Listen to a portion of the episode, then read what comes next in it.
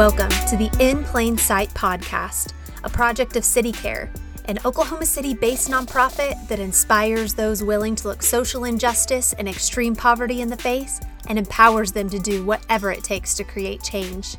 It is our goal to inspire you to care well for your city by bringing to light stories and issues lost in plain sight, hiding in the margins of our communities. You belong here because each of us has a role to play in the collective well being of our friends and neighbors. We are activists for the overlooked, and we are so glad you're here. Welcome back to In Plain Sight. I'm your host, Jenna. Now, before we get into today's episode, I want to give a shout out to Ben Freeman not only did he create our incredible intro and exit music for the show, he also helped me take what had unfortunately turned out to be a poor quality recording and turn it into a pretty decent podcast episode.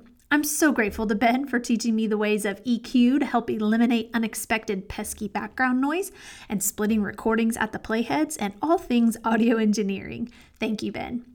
I'm so pleased to bring you this next interview with CityCare board member Amy Newberry. Amy is skilled in working with trauma, family conflict intervention, anxiety, anger, and depression. She works alongside families needing intervention and repair and has experience with systems therapy approaches. Amy works towards helping others navigating life transitions, repairing family ruptures and conflicts. With this, she specializes in pediatric services and family intervention processes.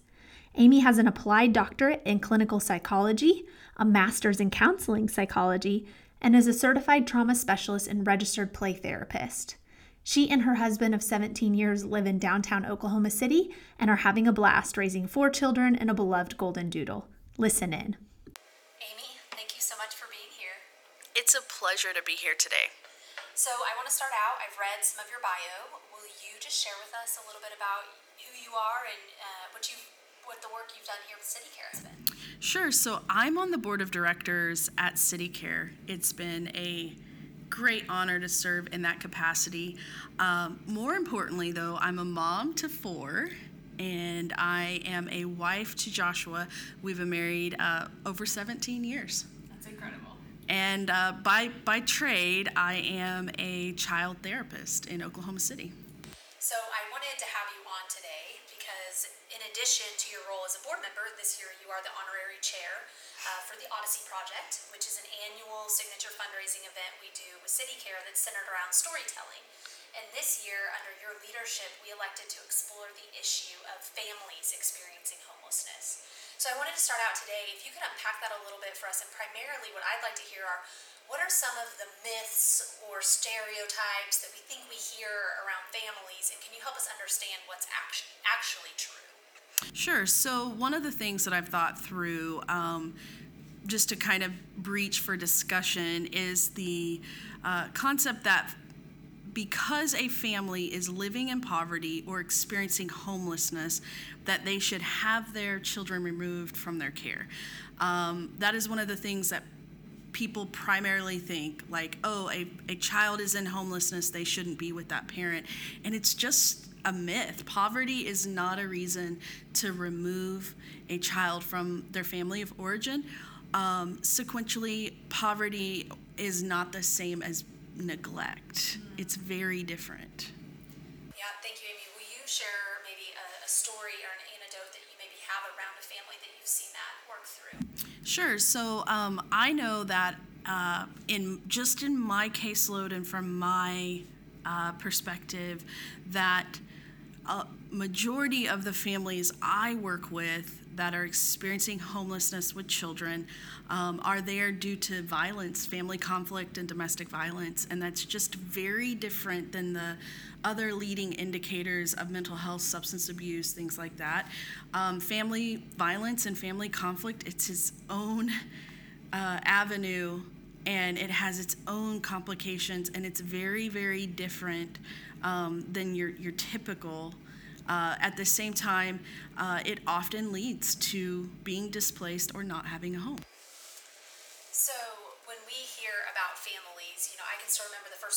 The first time I was at the day shelter and saw a family with a two year old there. Mm-hmm. You you know, kind of what are some of the first steps that you take in your work to help these families find restoration and safe and healthy living conditions? So, being a child specialist or a child therapist, the first thing I do uh, when working with a child is to ensure their safety. Uh, when that has been established, uh, in concern of physical safety, but also basic needs are being met. Uh, I work with the family on um, getting through some of the the traffic hoops is what I call them, and it, it is case management on the back end of uh, therapeutic intervention. So it looks a lot like helping find the three birth certificates or five birth certificates that are needed to uh, enroll a child in, in a program or a, or a public school system.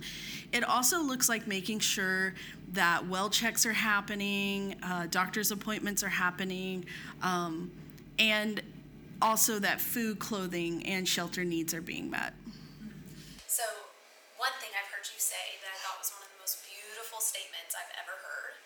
Was that I'm a good keeper of the pieces. Mm-hmm. Now, this was made in you know correlation to a family in conflict or a mm-hmm. family in crisis, and that there's pieces we're all trying to pick up and put together, even when we're not in a mm-hmm. dire situation like unshel- living unsheltered.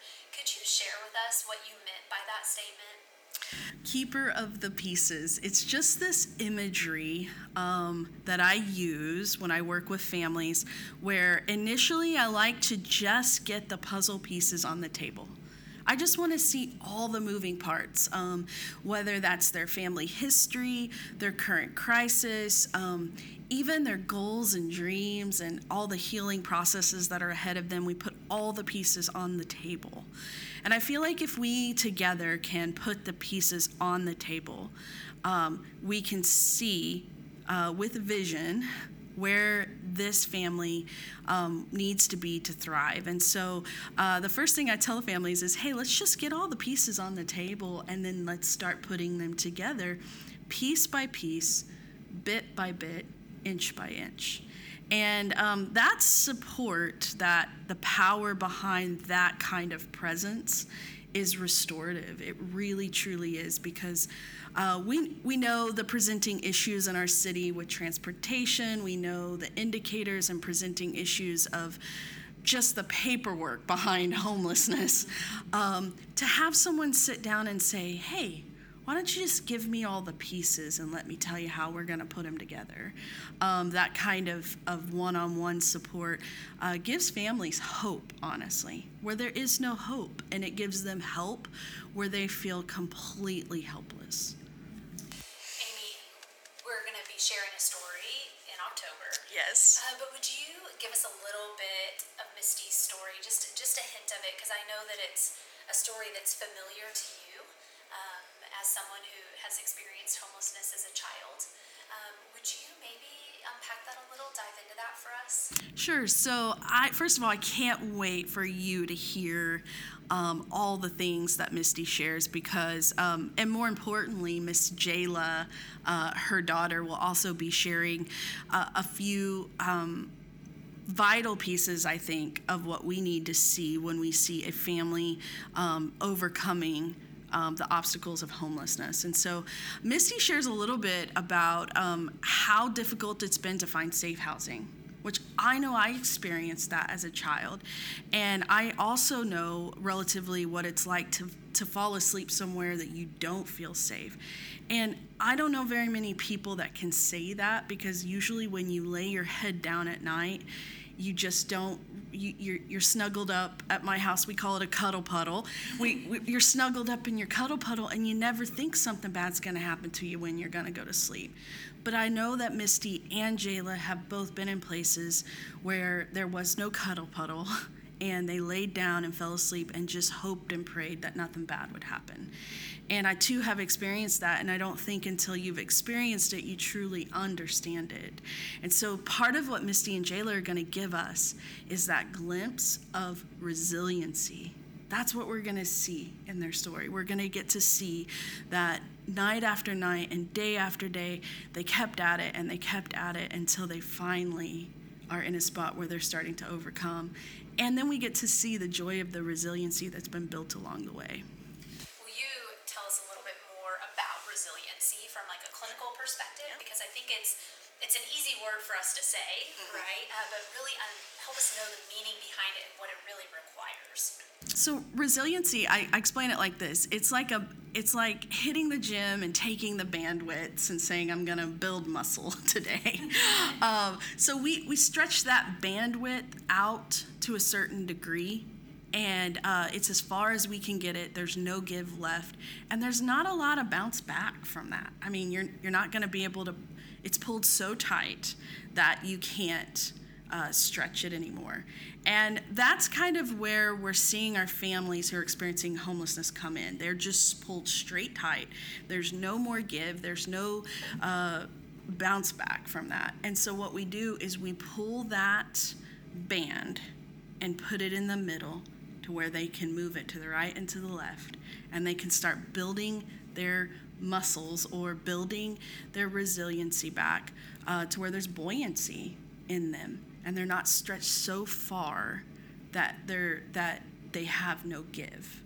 Uh, so resiliency is putting back in the lives of children and mothers and fathers uh, that ability to be able to have mobility again because homelessness has caused their bands to be pulled so tight that they have lost their mobility.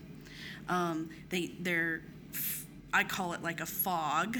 Uh, the children come in and their eyes are glazed over and they have a fog that is just in their brain. And we just start treating that uh, really clinically uh, with evidence based practices to reduce the impact of trauma and increase the power of resiliency. Amy, that's so wonderful. Uh, thank you for the work that you do. You're welcome. I get to see some of it firsthand. I'm just thankful for you. Well, I'm I'm so grateful to be on board with City Care. Um, just the the power and the impact that is coming from this place is real, and it's tangible, and uh, that's why I'm a part of it. Is because I can touch and feel that change is happening, uh, not only for our city as a whole, but I see the individuals that are impacted, and it's a big deal. So that's why I'm here, and it's been such a blessing to, to my family. Um, it's also a place that I uh, refer clients to. I'm always telling them, hey, find a WizKids site, you know, get a meal here, get a meal there. And so it's just a good collaboration, honestly. I love it. So I want to ask you a final question. It's one we ask a lot of our guests. So the title of our podcast is In Plain Sight.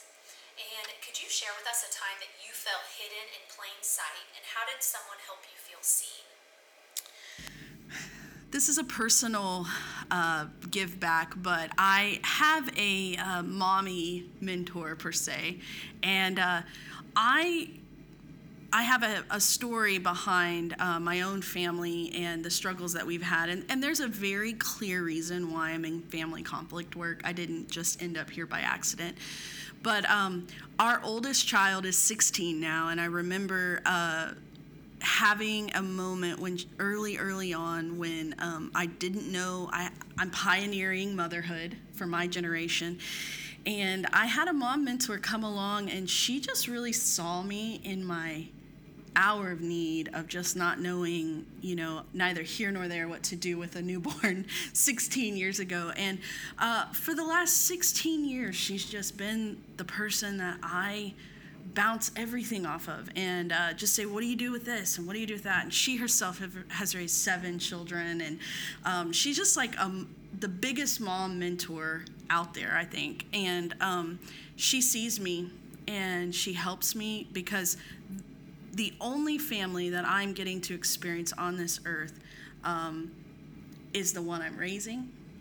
And so she really sees that in me and she really cares for uh, the questions I have with my own children and um, the seasons and all the changes and all of the the mechanisms to momming, uh, she's just right there every step of the way. And so it's just been a great joy to be able to come to her in my in my vulnerability and in my weaknesses and to ask her questions about raising a family and and to have her just let me off the hook. She lets me off the hook a lot, which is great.